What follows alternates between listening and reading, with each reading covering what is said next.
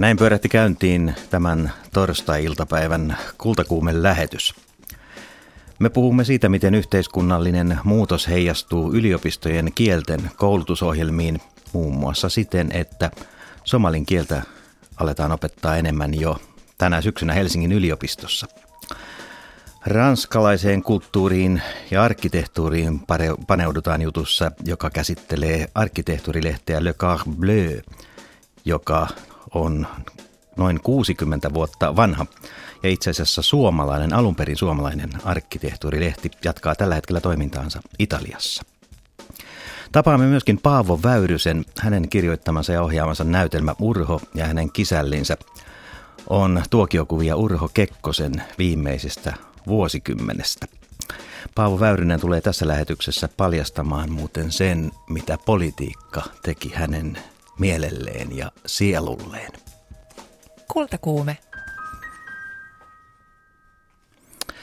Tervetuloa suoraan lähetykseen. Tätä juontaa Ari Meriläinen ja vieraanani on Arto Mustajoki, Helsingin yliopiston dekaani. Ja me puhumme tuosta kielten opetuksesta, jota täällä pääkallon paikalla, jos voisi sanoa, ja voikin varmasti sanoa ja sanonkin, kyse on Suomen pääyliopistosta ja kieltenkin osuus humanistisessa tiedekunnassa on vahva. Dekaani Arto Mustajoki, teillä on uutisia nyt ihan tähän kärkeen. Näitä pieniä kieliä, muun muassa somalikieltä, lähdetään opettamaan ja opetusohjelmaan ne tulevat yhä vahvemmin ja vahvemmin. Se pitää paikkansa, että Helsingin yliopistolla on ollut tärkeä rooli aina kielten opetuksessa, kielten ja kulttuurien opetuksessa. Meillä on kaikkein laajin kirjo ja se liittyy tähän valtakunnalliseen profilointiin, että se on niin kuin meidän tehtävä pitää huolta myös sellaista kielistä, mitkä Suomessa on niin kuin vähemmän tunnettuja ja, ja niitä vähemmän opetetaan esimerkiksi koulussa. Ja meillä on nyt tulossa uusi, uutena kielenä somali, somali nyt jo tänä keväänä, tai tänä syksynä on, on ensimmäiset kurssit ja, ja sitten vuoden päästä alo, aloitetaan somalin kieli ihan tutkinto-opetus. Ja kun puhutaan kielestä, niin silloin tarkoitetaan ei vain itse kieltä, vaan siihen liittyy myös kulttuuria, kulttuuria oikeastaan kaiken kaikkiaan, jos ajatellaan, niin kuin, usein puhutaan kielten opetuksesta, mutta, mutta siihen liittyy aina, aina myös kyseinen kulttuuri ja oikeastaan mitä, mitä kaukaisemmasta maasta on kyse, niin sitä enemmän siihen liittyy kaikkia muita kuin vain sitä kieltä. Että englantia ja ruotsia voidaan opettaa ja opiskella puhtaasti kielenä ja tarvitaan kielen spesialisteja, mutta sitten kun on kyse Kiinasta, Arabiasta tai Svahilista, niin, niin silloin, silloin nämä samat ihmiset on myös kielen spesialisteja ja, ja yhteiskunnan asiantuntijoita. Ja nuo mainitut arabin kieli ja, ja kiinan kieli ovat sellaisia somalin lisäksi, jotka nyt tulevat niin koulutusohjelmaan vahvemmin. Ei nyt vielä tänä syksynä niin, ne, niin isosti, mutta Niitä on ollut tähänkin asti, mutta halutaan niitä vahvistaa, koska tarve kasvaa yhteiskunnassa jatkuvasti. Ja kyse on myös siitä, ei pelkästään se tarpeesta, että me saadaan myös lukiolaiset äh, kiinnostumaan ja innostumaan näistä. Tässä on ollut mielenkiintoinen kilpailu Japanin ja Kiinan välillä, että Japanin opiskelijoita – olisi tarjolla vaikka kuinka paljon Japania nyt nuorten mm. keskuudessa. No, kulttuurina kiinnostaa enemmän. Nimenomaan, ja, ja, mutta kuitenkin jos ajatellaan Suomen taloutta ja suhteita, niin Kiina on meidän kannalta kuitenkin paljon isompi mm. kohdemaa kuin Japani, ja sen takia me halutaan, halutaan sillä puolella jonkin verran lisätä. Ja Arabian osalta meillä, meillä on iso joukko äh, maahanmuuttajia, jolla, jolla on niin kuin arabi äidinkielenä, ja se on tietysti valtava alue muutenkin maailmassa, arabimaat, ja niiden merkitys ei ainakaan vähene tulevaisuudessa, että me tarvitaan entistä enemmän näiden alueiden asiantuntijoita. Niin tuossa tuota, Kiinan kielen suhteen oli muuten mielenkiintoista juuri tänään aamuutisissa kerrottiin siitä, että Kiinasta päin investoidaan enemmän ja enemmän Suomeen. Eli Suomen elinkeinoelämässä tulee tuntumaan ja näkymään se, että, että kiinalainen yritystoiminta rantautuu Näinhän on sitä tietysti vuosikaudet puhuttu, puhuttu Kiinan kasvavasta merkityksestä taloudessa ja se konkretisoituu sitten hyvin eri, eri tavoin. Meillä on Kiinan osalta semmoinen mielenkiintoinen tilanne, että meillä, meillä on uusi Kiinan tutkimuksen professori, joka myös niin kuin profiililtaan osoittaa, että meillä niin kuin on hyvin erilaisia professoreita. Hän ei ole kielen tutkija, hän ei edes kulttuurin tutkija, hän on oikeastaan yhteiskunnan tutkija. Hän on syntynyt Taivanilla suhteellisen nuori nainen, hyvin, hyvin aktiivinen tutkija ja, ja hän, hän on meillä jo pistänyt tuulemaan tämän, tämän vuoden aikana ja, ja niin kuin varmasti me saadaan hänen kauttaan niin kuin uutta virtaa myös Kiinan opintoihin. Ja jossakin vaiheessa juuri tuo pelko Japanin opettamisen vähenemisestä tuli mediankin kautta julkisuuteen. Sellaista pelkoa nyt sitten Arto Mustajoki ei ole. Semmoista pelkoa ei ole. Se oli tämmöinen vähän väärä tulkinta, mitä meillä tapahtui näiden irtisanomisten osalta. Ja, ja siitä tehtiin semmoinen johtopäätös, että Japanin, japanin kielen opetus meillä vähenisi. Se pysyy suunnilleen samanlaisessa laajuudessa kuin tähän Ja tosiaan teillä tulee aivan tutkintoihin asti myöskin tämä somalin kieli, ja siihen se opetetaan nyt, mutta, mutta parempaan opetukseen on, on selkeästi tarvetta. Kyllä, ja sehän tarkoittaa sitten, että tulee niin kuin, maisterihan on sitten laaja-alainen asiantuntija, vaan kielen asiantuntija, ja, ja osasta voi tulla sitten niin kuin päteviä somalikielen opettajia, ehkä muutama kääntäjäkin saadaan, saadaan niin kuin joukkoon, plus sitten erilaisia – asiantuntijoita, jotka niin kuin tuntee somalikulttuurin yhteiskunnan ja, ja heidän opintoihin tietysti tulee laajemmalti myös erilaisia Afrikkaan liittyviä muita opintoja. Meillähän Afrikan, Afrikan, äh, afrikkalaista kielistä meillä on niin kuin arabian lisäksi niin suohi ollut tämänkin asti ohjelmassa ja Afrikan tutkimus on myös hyvin laaja-alaista, että se on hyvin paljon muutakin kuin vain kielen opintoja. Meillä kaiken kaikkiaan me halutaan entistä selkeämmin nähdä se, että opiskelijoissa on kahdenlaisia. On niitä, jotka on kiinnostunut erityisesti kielestä ja haluaa niin kuin tulla kielispesialistiksi, mutta on sitten hyvin paljon niitä, joille kieli on puhtaasti väline. Ne haluaa, heistä haluaa moni tulla kyseisen alueen asiantuntijaksi ja on selvää, että silloin, silloin sen kielen lisäksi pitää hallita hyvin maan – maan niin kuin historiaa, taloutta ja muita kysymyksiä. Ja, ja tämä me pyritään jatkossa paremmin ottaa myös huomioon, kun me suunnitellaan uusia opinto-ohjelmia. Ja se, mikä on mielenkiintoista, teillä on myöskin vähän kahdenlaista opetuslinjaa, eli niille äidinkielenään näitä pienempiä tai vieraita kieliä puhuville ja sitten suomalaisille, joka haluaa tähän kieleen ja kulttuuriin perehtyä. Ja tämä kai on aika ainutlaatuista. No meillä on tosiaan venäjän kielen osalta ollut, ollut jo 15 vuotta kaksi eri linjaa. Että meillä on erikseen äidinkielen linja, joka on tarkoitettu siis niille, joilla venäjä on äidinkieli ja sitten tämä vierään kielen linja ja heillä on eri, eri pääsykokeet ja alkuvaiheessa opinnot on erilaisia, koska on selvää, että jos ei osaa kieltä äidinkielen tavoin, niin tarvitaan erilaisia opintoja kuin sitten äidinkielisillä. Ja samaa me ollaan nyt sitten suunnittelemassa myös arabian ja somalin osalta, koska niiden kielen taitajia, äidinkielisiä taitajia meillä on – on paljon, mutta on myös paljon suomalaisia, jotka haluaa opiskella näitä kieliä. Ja kaikessa tässä kehittämistoiminnassa aika paljon tavoitteena on se, että saadaan työllistymään väkeä. Eli tämä on tavallaan niin kuin sitä modernia ajattelua yliopistoissa, mitä nyt hallituskin on painottanut. Eli työllisyysmotiivi edellä Onko näin? Tästäkö no, syystä humanistinen tiedekunta Helsingin yliopistossa se on, lähtee näitä rakentamaan? Se on oikein hyvä kysymys, mutta tähän on vähän myös sellainen eettinen kysymys, että kyllähän meidän pitää, pitää kouluttaa sellaisia maistereita, jotka saavat töitä tässä yhteiskunnassa ja, jos, ja joista on hyötyä tällä yhteiskunnalle.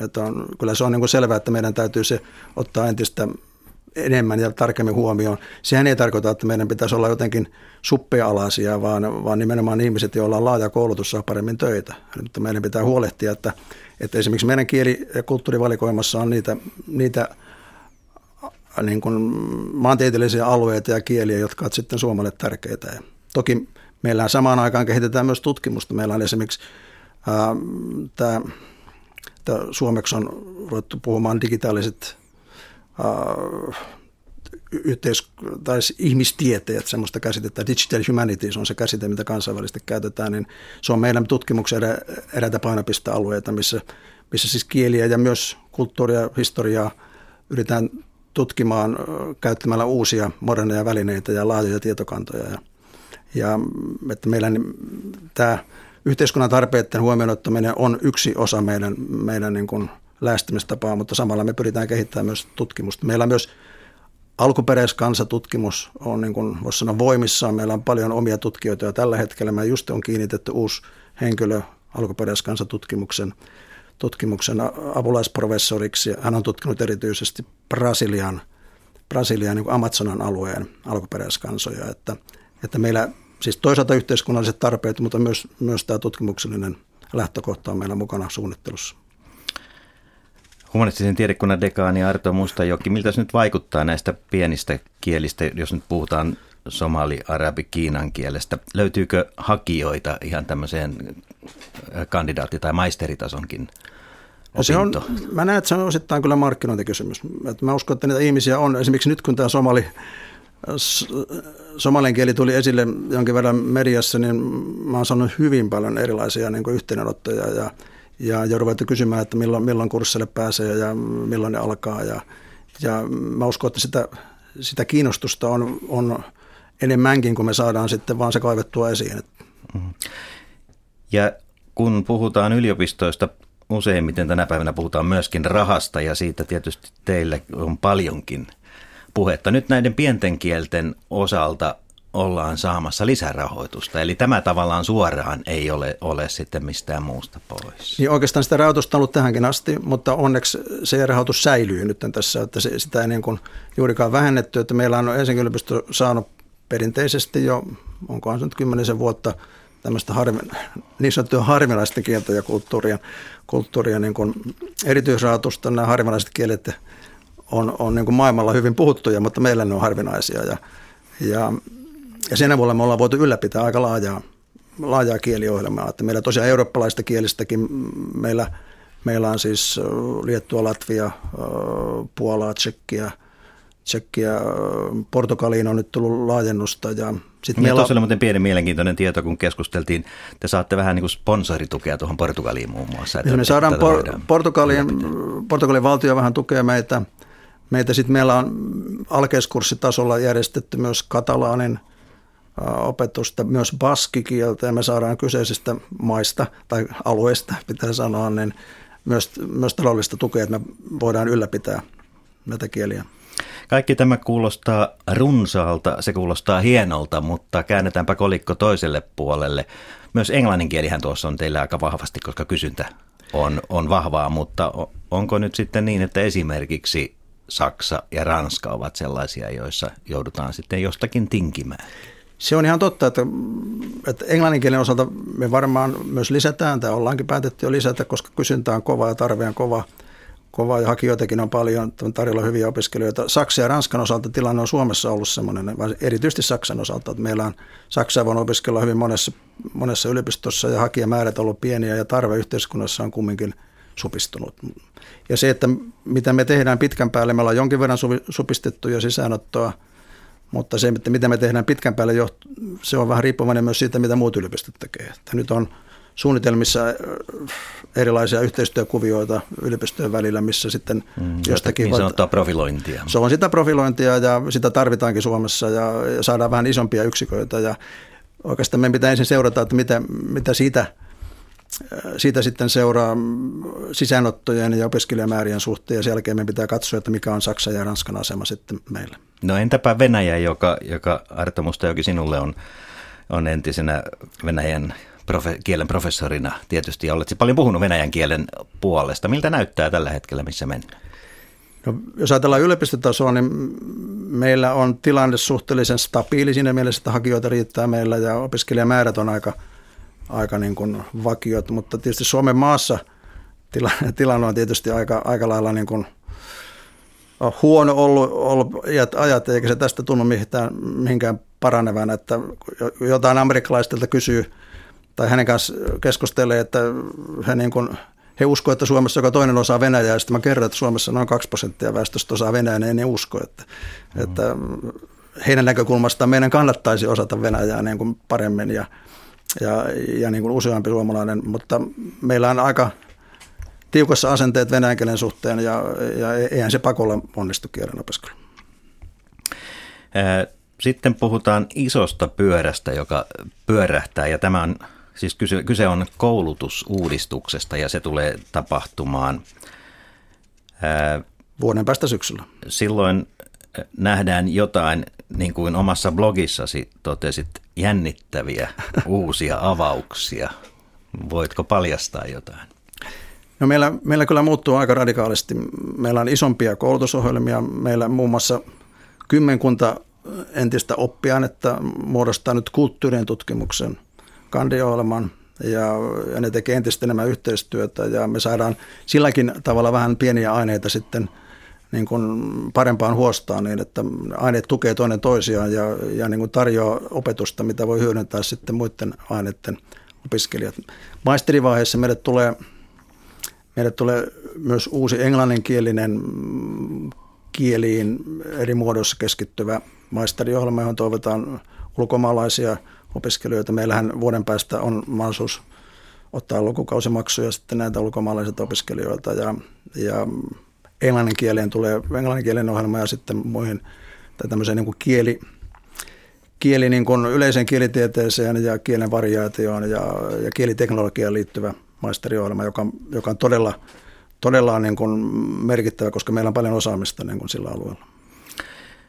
Omassa blogissasi olet kirjoittanut myöskin irtisanomisista, jotka liittyvät yliopistoon karulla tavalla ja, ja olet joutunut tähänkin työhön. Se ei nyt varmasti ole ollut mitään jännittävää ja uutta, vaan aika, aika raskastakin. No uutta se on ollut, mutta, mutta todella raskasta ja se todella varjosti meidän elämää viime keväänä koko yliopistossa ja se tietysti vaikutti kaikkien elämään, ei pelkästään niiden elämään, jotka sitten – olivat siinä prosessissa mukana. Että se niin kuin mieliala laski ja, ja monet sitten siinä vaiheessa, kun ei ollut vielä tietoa, että ketä joudutaan irtisanomaan, niin, niin monien työteho kyllä sitä kärsi viime keväänä. Miltä, millä mielin katsot Arto Mustajoki eteenpäin? Itse tuo poliittinen työskentely on sinullekin tuttua. Olit Kataisen hallituksen eh, avustaja neuvostossa, kielenneuvostossa. Joo mukana nyt, että ihan tässä, tässä vaiheessa ole, ole mukana. Nyt on karuja uutisia tullut ja näitä kriteereitä olla, ollaan muuttamassa. Minkälaisella mielellä tätä, tätä työtä nyt tällä hetkellä teet ja miten tuo, tuo hallituksen linjaus on, on vaikuttanut? No, jos on rehellinen, niin kyllä se vähän, vähän on pelottanut yliopistoväkeä, että mitä, mitä tästä kaikesta seuraa. Ja, ja jollakin tavalla on tullut sellainen vaikutelma, että nykyisessä hallituksessa ei ole riittävästi uskoa – korkeampaan koulutukseen ja tutkimukseen ja sen merkitykseen koko, koko niin kuin yhteiskunnan kehittämiselle ja myös taloudelle ja, ja niin kuin yhteiskunnalle laajasti. Ja, mutta mä uskon, että tämä on, tämä vähän yliopisto voima katsoa myös niin kuin peiliin, että kuinka hyvin me ollaan onnistuttu kertomaan omasta toiminnastamme ja, ja meidän pitää kehittää sitä, että me pystytään niin kuin vakuuttamaan päättäjät ja nuoret siitä, että meihin kannattaa panostaa, meille kannattaa tulla opiskelemaan ja, ja niin kuin – siinä on meillä työsarkaa ja sitä on paljon nyt pohdittu ja, ja mä, mä uskon, että me, me niin kuin tätä niin sanottua yhteiskunnallista vaikuttavuutta, mistä nyt paljon puhutaan, niin pystymme sen paremmin kertomaan myös ja, ja niin kuin osoittamaan. Sitä tuskin pystytään koskaan oikein mittaamaan. Sitä pyritään mittaamaan ja niin kuin etsimään erilaisia mittareita, mutta ka- kaikkein suurin vaikuttavuuden muotohan on se, että me koulutetaan fiksuja ihmisiä tämän yhteiskunnan palvelukseen. Näin, ja Tuolta lähetysikkunasta kyseltiin, että joko somalinkielen proffa on valittu. Ei ole edes päätetty, että meille tulee somalinkielen professori. Me, me lähdetään liikkeelle niin varovasti sen suhteen, että me, me ensin otetaan tuntiopettaja ja sitten varmaan, varmaan yliopisto-opettaja ja sitten jossakin vaiheessa varmaan tulee sekin, sekin ajankohtaiseksi. Tosi meillä tämä uusi järjestelmä, niin kun, kun meillä on niin mon, eri kielet muodostaa tämmöisen ison kokonaisuuden, niin se ei edellytä, että jokaisessa kielessä olisi oma professuuri, että me, me sitä vielä niin pohditaan jatkossa. Kiitoksia humanistisen tiedekunnan dekaani Arto Mustajoki.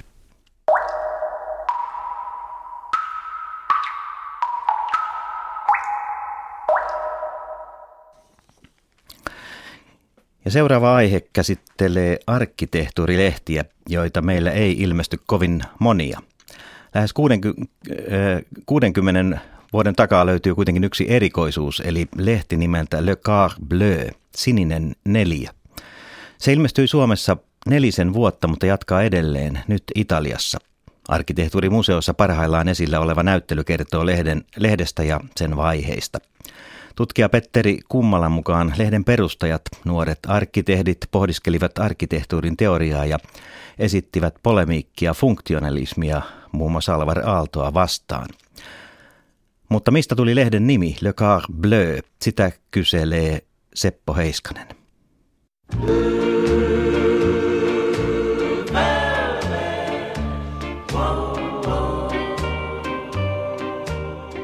Se tulee Piet Mondrianilta.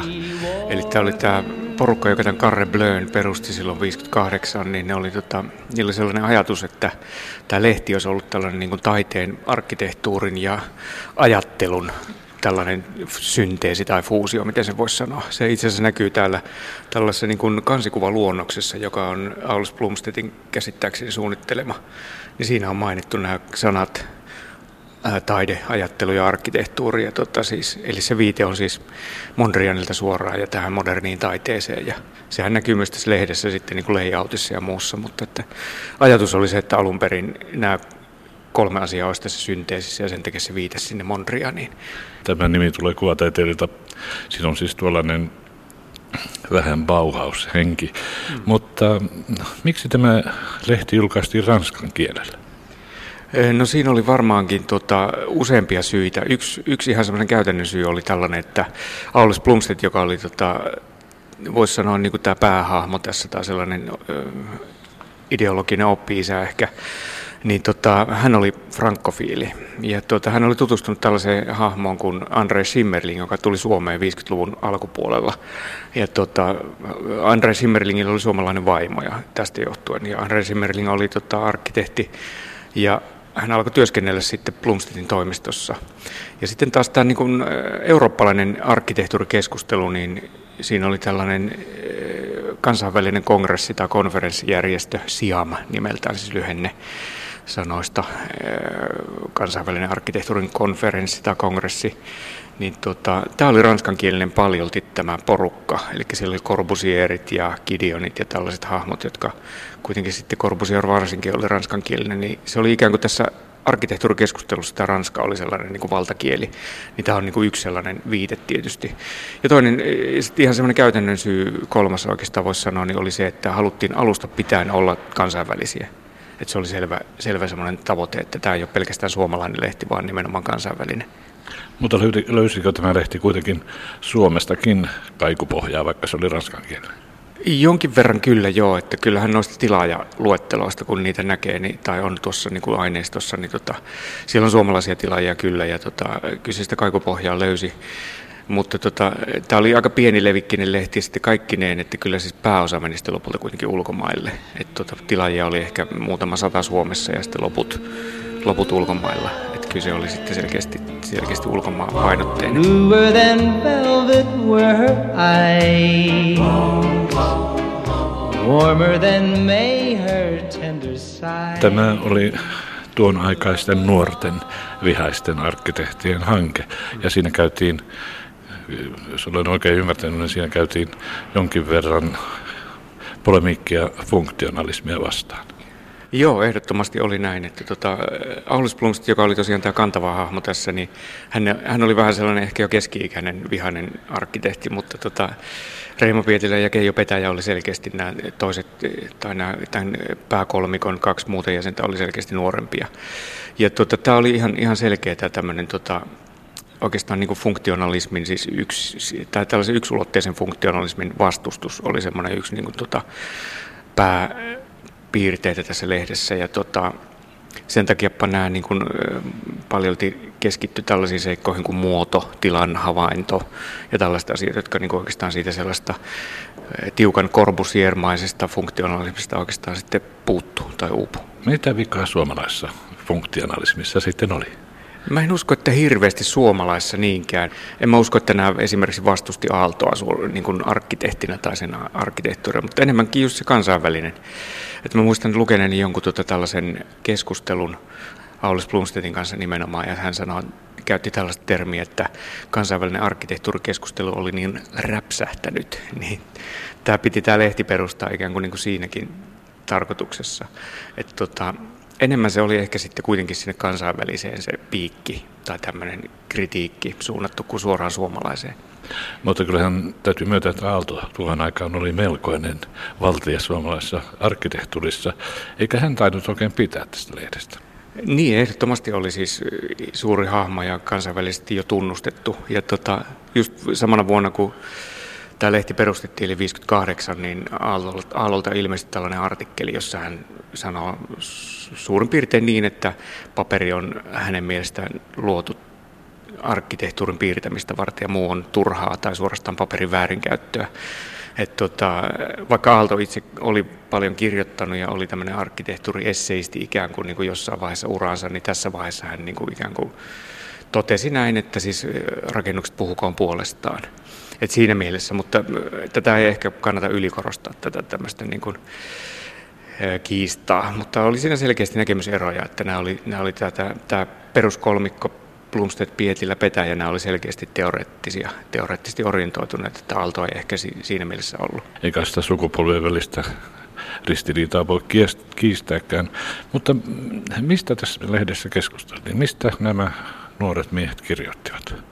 No just tuossa muutaman keskeisen teeman mainitsin, eli tässä oli tota, tämä muodon kysymykset, muodon teoria, muoto-oppi oikeastaan, mitä toi erityisesti Reimo Pietilä tutkiskeli, eli tämä morfologia. Petäjällä oli vahvana tämä tota, havainnon, havainnon teoria ja havaitsemisen, tilan havainnon, oikeasti tilan havaitsemisen teoria voisi sanoa kiteytetysti. Ja Blumstedtilla selkeästi sitten tämä, niin mikä kiteytyi siinä Canon 60-systeemissä, eli tota, tämmöiset harmonialliset eh, muoto- ja suhdeopit, eli aika lailla niin kuin myös matemaattiset tämmöiset niin kuin tilan hahmottamisen ja tilan suunnittelun opit. Eli nämä oli tämmöiset niin kuin selkeät, selkeät, mitä tuota, korostettiin, mutta myös sitten niin kuin esimerkiksi kaupunkisuunnittelu oli sellainen tekijä, mikä selkeästi korostui. Ja, tuota, ja sitten nämä tämmöiset visuaaliset taiteet oli niin kuin jatkuvasti mukana siinä niin kuin kuvataiteen ja, ja tällaiset merkitykset. Että, tuota, ja niiden yhteys arkkitehtuuriin ikään kuin, että tuota, tällaisia teemoja muun muassa. Niin, tämähän sattuu suurin piirtein samoihin aikoihin kuin, kuin Tapiolan rakentaminen ja Blomstedthan siinä oli aika lailla mukana. Kyllä. Blomstedt oli ihan yksi keskeisiä arkkitehtiä Tapiolassa.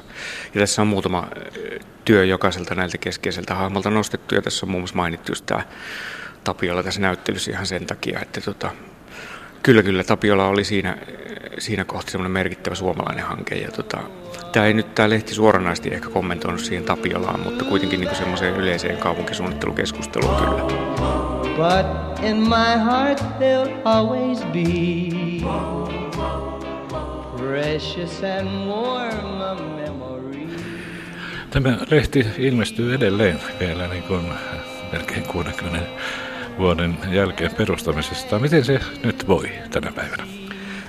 No ymmärtääkseni lehti voi kohtuullisen hyvin siis siinä mielessä, että se on olemassa ja tuota, sillä on tilaajia ja, ja muuta kaikkea, mutta tota, siinä on ollut eri vaiheita kyllä, että siis on se, se on pieni ihme, että tämä lehti ylipäänsä on enää olemassa. Että tota, sen jälkeen kun tämä 61-62 vuoden vaihteessa about suunnilleen muutti sinne Pariisiin, niin se oli Pariisissa 2000-luvun vaihteeseen asti, kun André Schimmerling oli siinä ikään kuin toimitussihteerinä vielä. Ja tota, sen jälkeen se muutti Italiaan, että se on, sitä julkaistaan Italiasta nyt tällä hetkellä. Et kyllä se on olemassa edelleen ja siis käsittääkseni ihan tota, piireissä ikään kuin arvostettu lehti myös. Ja tämä sininen neliö Le Car Bleu näyttely on esillä arkkitehtuurimuseossa lokakuun alkuun saakka. Toimittajana tuossa oli Seppo Heiskanen. Kirjailija Mario Niemi paljastaa, millainen veitikka ihminen on. Ja kun puhe tässä on joukkomurhista, on kyse tyylilajista nimeltä ironia. Ja jotta sitä ei tässä yhteydessä sekoitettaisi sisareensa sarkasmiin, todettakoon, että sarkasmi on purevaksi ja teräväksi tarkoitettua sanallista ironiaa, ja se koetaan siksi loukkaavaksi ja joskus raivostuttavaksi. Siitä ei tässä ole kyse, kun Marjo Niemi miettii yksinäisen miehen taksimatkaa joukkomurhaajaksi. Nitsan rantapulevardilla murhannut mies oli mieleltään sairastunut ja vasta eronnut. Joukkomurhaaja ei ollut ISIS, vaan tämä mies. Anders Perin Breivik oli elänyt lapsuutensa mieleltään sairaan äitinsä kanssa. Tämä taas oli elänyt oman lapsuutensa skitsofreenisen halvaantuneen äitinsä kanssa – Kumpaakaan lasta ei huostaan otettu. Lopputulos on joukkotragedia. Kouluampujat ovat järjestään kiusattuja. Tekojen takana on aina jotain tällaista, aatteita vähemmän. Näihin syihin on mahdollista vaikuttaa, ja voimme siis tehdä paljonkin. Katsoin Arto Halusen dokumenttielokuvan Valkoinen raivo, joka kertoo isänsä varhain menettäneestä, koulukiusatusta pojasta, joka oppi hallitsemaan valkoiseksi raivoksi nimeämäänsä tunnetta, joka melkein teki hänestä koulusurmaajan. Elokuvassa Lauriksi kutsuttu poika haki ja sai apua oikeaan aikaan, ja hänestä kasvoi mies, jolla on akateeminen ura aggression tutkijana. Hän tietää siitä paljon. Lauri nosti esiin dehumanisaation käsitteen psykologisena selviytymiskeinona mahdottomissa olosuhteissa. Dehumanisaatio eli epäinhimillistäminen on sodankäynnissä sekä rasismissa, fasismissa ja muissa vainoissa propagandan väline ja pyrkimys. Tiettyä ryhmää tai ihmistä epäinhimillistetään järjestelmällisesti, jotta sen tuhoaminen olisi mahdollista. Täin voi tappaa. Ihmistä on vaikeampi. Väinö Linnan tuntemattoman sotilaan Rokka sanoo, ettei ampunut ihmisiä, vaan vihollisia. Elokuvan Lauri sanoo dehumanisaation tapahtuneen hänessä pikkuhiljaa. Se oli ainoa tapa pysyä jollakin tapaa kasassa jatkuvan rajun kiusaamisen keskellä. Hän ei puolustautunut kertaakaan mitä nöyryyttävimmissä kiusaustilanteissa. Lopulta hän kiinnostui aseista ja alkoi suunnitella tappavansa. Mieleeni tuli Paul Schraderin kirjoittama elokuva Taksikuski, joka on loistava kuvaus yksinäisestä traumatisoituneesta ihmisestä ja hänen aggressiostaan. Taksikuskin päähenkilö on Vietnamin sodan 26-vuotias veteraani Travis. Päiväkirjansa Travis kirjoittaa, Yksinäisyys on seurannut minua aina, kaikkialle. En pääse pakoon. Olen Jumalan yksinäinen ihminen. Hän kärsii syvästä ulkopuolisuuden tunteesta ja unettomuudesta, käyttää lääkkeitä ja viinaa. Mutta vasta kun hän mokaa ihastuksen kohteensa kanssa, alkaa hän suunnitella murhaavansa senaattorin. Ymmärrän nyt, että elämässäni on koko ajan ollut tietty päämäärä. Minulla ei ole valinnan varaa. Hän ostaa aseita ja alkaa kouluttaa itseään murhaajaksi. Travis muuttuu sotilaaksi, joka hän Vietnamissa oli.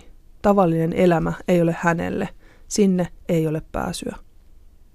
Tällainen syystä tai toisesta täydellisen ulkopuoliseksi itsensä kokeva ihminen hakee siihen pystyessään keinoa muuttaa surkean tarinansa viimeisiä sivuja. Se voi olla kosto tai kunnia. Yleensä hän murhaa vain itsensä, mutta ei aina. Kuten Suomen turvallisuudesta perillä olevat asiantuntijat korostavat, yksinäisten suomalaisten tekemät epätoivoiset väkivallan teot ovat riski siinä, missä terrorismikin. Me voimme tehdä siis paljon, yksilön, yhteiskunnan ja valtion tasolla. Ei tarvitse olla traumatisoitunut tai koulukiusattu joutuakseen propagandan uhriksi. Ihminen on ihmiskunnan tarinasta päätellen sellainen veitikka, että vuosisadasta toiseen ihminen on joukolla herkästi pettynyt, ulkopuolinen, hämmentynyt ja peloissaan. Meillä on laumaeläiminä herkkyys tempautua mukaan. Siksi on keskimäärin kodikasta, jos joku maallinen tai ylimaallinen ottaa mukaan joukkoon oikealla hetkellä kertoo miten asiat ovat ja mitä kuuluu tehdä. Helposti tähän kodikkuuteen sisältyy syntipukki, joka vahvistaa muiden yhteistä paremmuutta. Kodikkaassa ilmapiirissä on itsensä ennen syöpäläiseksi kokeneen ihmisen mieltä virkistävää kuulla, että se onkin joku toinen, että se on koko ajan ollutkin joku toinen se syöpäläinen, että itse asiassa ihmisen entinen onneton elämä onkin sen toisen, kokonaisen syöpäläisjoukon aiheuttamaa. Muista tulee syöpäläisiä, ja täin sielun elämää ei tarvitse yrittää ymmärtää, niistä pitää päästä eroon. Terrorismia ja joukkomurhia eivät harjoita ulkoavaruuden asukkaat, vaan ihmiset, yksilöt, joilla on jokin syy. Puuttumalla syihin poistetaan teon houkuttavuus. Siksi terrorismin ja joukkomurhien torjunta on mitä suuremmassa määrin syrjimisen ehkäisy, sosiaalisektori, koulutus, kiusaamisen nollatoleranssi ja etsivä nuorisotyö. Jos ihminen pidetään mukana porukoissa, on se kaikille parempi.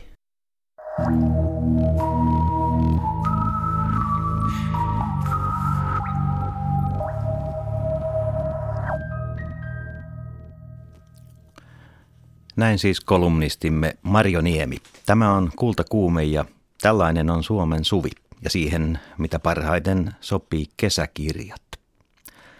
Suomentaja Kersti Juva suosittelee Kultakuumeen lukijoille kesäkirjaksi käännöskirjallisuutta, joka ei pakota pinnistelemään, vaikka teokset ovat ainakin olevinaan hienoja ja taiteellisia. mä olen viime aikoina lukenut tosi paljon. Mä nyt suosittelen tässä käännöskirjallisuutta, kun mulla on nyt päällimmäisenä sellaiset mielessä. Tällä hetkellä mulla on kesken Muunika Fagerholmin amerikkalainen tyttö, joka on jo yli kymmenen vuotta vanha kirja, josta mä tykkään kovasti ja siihen hän on myöskin jatkoosa, että mä pääsen sitä jatkamaan. Paksu kirja kuin mikä, mutta aika vaikuttava. Tulossa on, nyt mä puhun kirjasta, jota mä en ole lukenut millään kielellä, Noora Webster, Colin Toibinin Kaimari Sivilin kääntämä. Mä oon lukenut Brooklynin ja eräitä muitakin Colin Toibinin kirjoja ja hän on minusta todella kiinnostava ja hyvä irlantilainen. Ja näissä on nimenomaan kysymys Irlannin ja Amerikan suhteista siis siirtolaisuudesta, mutta ennen kaikkea siis jotakin semmoista hirveän koskettavaa, hirveän pienesti kuvattua siis ihmisten tunteiden sisäistä liikettä. Sitten aivan toisenlaista ovat Sampsa Peltosen kääntämät Blasimin kirjat, irakilaiset vapauden aikeon mielipuoli ja Irakin purkka Jeesus, todella huikeita novelleja, jotka kerta kaikkiaan räjäyttää tajunnan ja on aika kovaakin luettavaa, että ne, ne ei kyllä hirveästi naurata, mutta näinä aikoina niin on siis hienoa, että meillä on näin hyvin käännettyä suoraan alkukielestä arabiasta. Aivan uskomaton omituinen kirja, jota ei oikeastaan olisi voinut kääntää, mutta Oili Suominen käänsi, on, on Günther Grassin viimeinen kirja Grimmin sanat, jossa, jossa tota, ollaan puhuvinaan, tai puhutaankin Grimmin sanakirjasta ja, ja Günther Grassin omasta poliittisesta muisteloista. Ja se on siinä ei ole niin mitään päätä eikä häntää siinä kirjassa ja se on aivan vallottava ja sitä ei pysty laskemaan käsistään. Ja, ja se on siinä mielessä ä, aika jännä just, että Oili Suomen on joutunut paljon sovittamaan sitä suomalaisiin oloihin ja, ja se on siitä vaan mikäli ymmärrän, niin parantunut, koska si, siinä, on niin kuin, siinä on niin hieno se, se kielellinen jälki. Ja sitten lopuksi sellaista, jota pidetään kevyenä, joka on yksi mun ihan lempikirjailijoista, on John Le Carré ja kaikki hänen thrillerinsä. Ne on niin hirmuisen hyvin kirjoitettu ja niissä on siis niin tarkkaan nähty semmoinen, semmoinen englantilainen maailma, joka osittain on mulle, mulle ihan henkilökohtaisestikin tuttua. Ja erityisesti mä rakastan niissä sitä semmoista tiettyä poliittista raivoa, että miten maailma voi olla tällainen. Kaikki on minusta siis semmoisia, että ei, ei, ei siinä mitään pinnistellä tarvitse, vaikka, siinä on, vaikka ne on olevinaan hirveän hien, hienoja ja, ja, ja, ja taiteellisia, niin, niin, niin ne on nimenomaan lukukokemuksena, joka on sellainen asia, joka mulle on aika tärkeää, että musta kirjat täytyy olla semmoisia, että niitä jollain lailla lukee ilokseen, että se lukeminen on, on, on nautinto. Suomentaja Kersti Juvan omat kesälukemiset, tämä melkoinen paketti ladataan sähköiseen muotoon, sillä Juva viettää lomansa pyöräillen. Pyörämatkoja varten jokainen matkaan lähtevä asia punnitaan tarkasti talousvaalla, sillä kaikki kulkee kahdella pyörällä ja mukana ja polkuvoimalla. Onko Paavo Väyrynen nykyään enemmän taiteilija vai poliitikko? Väyrysen Keminmaan Pohjanrantaan ohjaama näytelmä Urho ja hänen kisällinsä on tarkkaan harkittu yhdistelmä poliittista vaikuttamista ja taiteellisia keinoja. Väyrynen näyttelee näytelmässä itse myös myyttisen pääroolin presidentti Urho Kekkosena. Kultakuumeen haastattelussa Väyrynen avaa näytelmän tekemisen motiiveja ja suhdettaan teatteritaiteeseen ja paljastaa senkin, että politiikan kujanjuoksussa hänen persoonansa kivet kiihtyi ja kutistui. Ja nyt vanhemmiten sydän on alkanut sulaa. Olisiko kyse taiteen parantavasta vaikutuksesta? Enkä nyt liitä tähän sarkasmia. Politiikka nimittäin on kova laji, turhan kova. Arvoisa yleisö, on marraskuuta 1973. Taaminiemen on tulossa toisen kauden kansanedustaja ja keskustapuolueen varapuheenjohtaja Paavo Väyrynen joka on pyytänyt tapaamista presidentti Kekkosen kanssa. Eli vieressäni on Paavo Väyrynen. Voiko tänään kutsua taiteilijan Paavo Väyryseksi vai? no se on. Jos tämän esityksen jälkeen paras? Se, se on ehkä vähän liian vaativa sana. Olen tämmöinen amatööri näyttelijä ja amatöörikäsikirjoittaja, amatööriohjaaja. Joo. Mutta nautin tästä kovasti. Voiko tämän puitteissa kutsua sinua poliitikoksi? Ehkä historian kirjoittajaksi siinä mielessä, että tuon näytelmän sisältö vastaa hyvin pitkällä historiallisia tosiasioita. Sen kirjoittamisessa on kyllä ollut taiteilijan vapautta.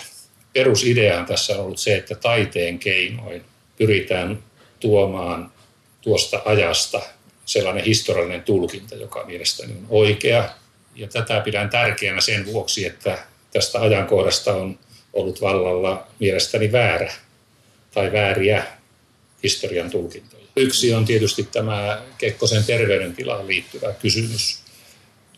Jatkuvasti on esitetty väitteitä, että vuosikausien ajan Kekkonen olisi ollut työkyvytön. Hänen ongelmansa oli heikko näkö, joka aiheutti kiusallisia tilanteita.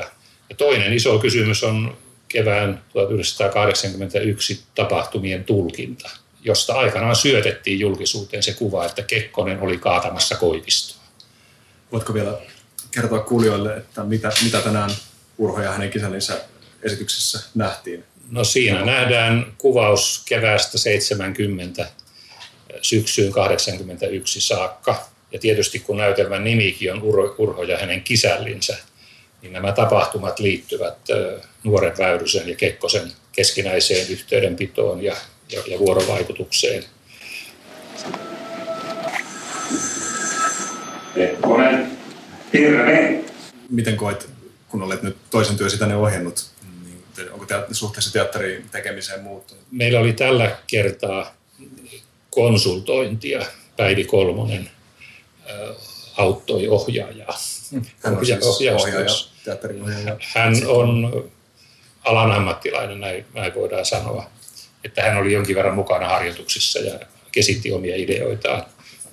Toisaalta tämän prosessin aikana sitten myöskin käsikirjoittaja keksi tähän lisäyksiä ja näistä tärkein oli varmasti se, että noin viikkoa ennen ensi iltaa ajattelin, että nyt pitää saada nämä videot mm. havainnollistamaan ja elävöittämään tätä esitystä. Mm. Sanoisin, että niiden merkitys on kyllä hyvin suuri. Että se ensimmäinen video, joka kertoo Kekkosen kuolemasta, jossa käydään läpi hänen uransa, niin ikään kuin johdattaa ihmisten ajatukset tähän ajankohtaan ja Kekkoseen. Ja Miltä se tuntuu nähdä itsensä siellä nuorena samaan aikaan ja sitten vielä dokumentaarisena materiaalina, niin sitten on näyttelijä, joka esittää sinua ja sitten olet sinä, joka esität Kekkosta, niin minkälainen tämä kokonaisuus on? No, tässähän on tahallaan rakennettu tällainen asetelma, joka on niin kuin viehättävä. Mm. Ja sen takia monet tulevat katsomaan, että he haluaa nähdä, minkälainen minä olen Kekkosena ja mitä minä puhun itselleni nuorena vääryksenä ja mm. minkälainen tämä vuorovaikutus on. Tuota, äh, mitenkäs tämä nuori kansanedustaja on päässyt työnsä äh, alkuun? No, täytyy sanoa, että sai ainakin heti poliittisen kasteen, mitä on poliittinen pei. Voitko kertoa jotain tästä Kekkosen rooliin valmistautumisesta ja hyppäämisestä? No mä en ole yrittänytkään koska jäljitellä hän, hän on niin ainutlaatuinen persoona, että se ei olisi ollut mahdollista, että olen niin kuin, mukauttanut tämän roolin itseäni. Tietysti olen tavoitellut joitakin asentoja, jotka hän oli tyypillisiä, kuten kädet puuskassa ja polvi toisen päällä ja, ja näin päin pois. Mutta itse se esiintyminen, niin sit, sitä on mahdoton tietysti jäljitellä, millainen hän oli. Miten tuota, olet ohjeistanut nuorta Paavo Väyrystä esittävää Janne Kaisenlahtea? No esimerkiksi niin, että hänellä oli pyrkimys ensin puhua paljon käsillään. Ja se ei ole minun tapaani ollut koskaan. Niin sitä karsittiin. Vieläkin sitä on ehkä turhan paljon. Minä muistutan nyt sen, mitä Vladimir on useita kertoja sanonut. Jos tasavallan presidentti haluaa, suurlähettiläs vaihtuu välittömästi.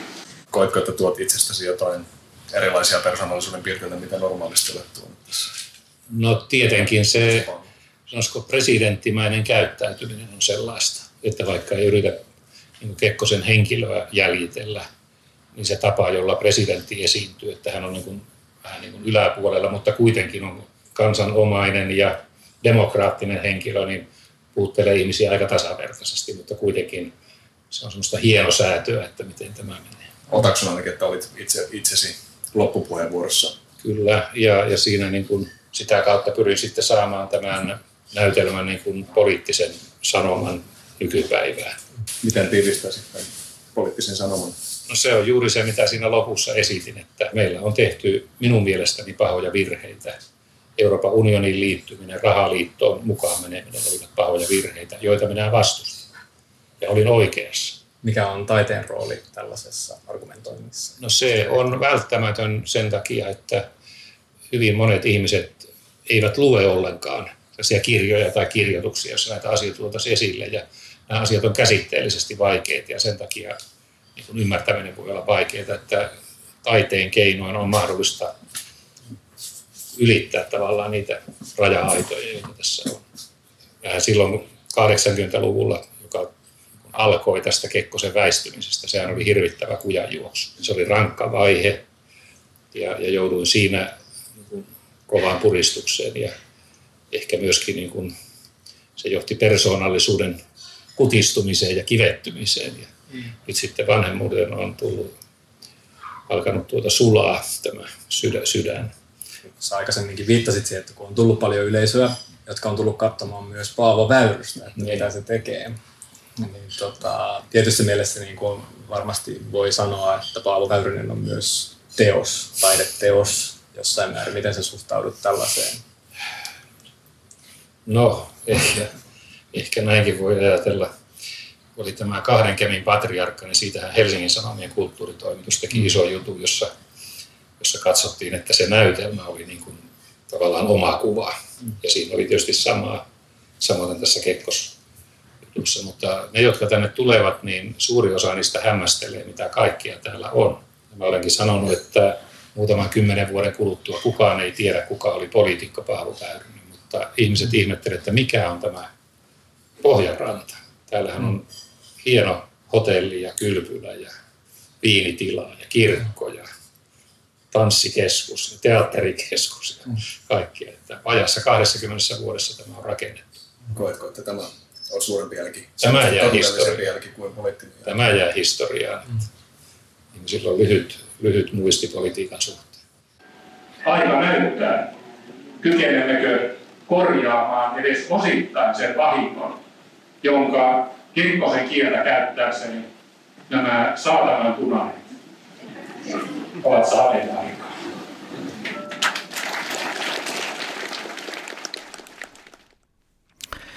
Ja toimittajana, toimittajina tuolla Pohjanrannassa Keminmaalla olivat Ilpo Heikkinen ja Ossi Koskelainen ja Paavo Väyrysen kirjoittama, ohjaama ja päärooli näyttelemä näytelmä. Urho ja hänen kisällinsä nähdään tänä viikon, tulevana viikonloppuna viimeiset näytökset tällä erää ja sitten tuo teos taitaa painua historiaan. Syksyä kohden taas nähdään se, millaisia poliittisia asentoja näytelmäkirjailija ja amatöörinäyttelijä Paavo Väyrynen ottaa vaikkapa suhteessa keskustapuolueeseen, hallitukseen tai EU:hun. Tässä oli tällä kertaa Kultakuumeen lähetys. Tässä ohjelmassa me olemme puhuneet humanistisen tiedekunnan dekaanin Arto Mustajoen kanssa muun muassa uusista pienten kielien valinnoista ja koulutuksesta, jota Helsingin yliopistossa tulee lisääntyvässä määrin. Nyt jo ensi syksynä somalin kielen opetus käynnistyy tai saa lisävoimia. Tulossa on arabin kielen ja kiinan kielen opetusta. Englannin kieltä tullaan vahvistamaan ja aika mielenkiintoinen kirjo myöskin muita kieliä, Japani mukaan lukien, tulee jatkumaan Helsingin yliopistossa eli noista irtisanomisista ja monista leikkauksista huolimatta lisärahoitustakin on erityisesti näihin pieniin kieliin pystytty ainakin ylläpitämään ja koulutusta jatkamaan. Ja tässä oli Kultakuumen lähetys tällä kertaa. Palataan asiaan huomenna kello 15.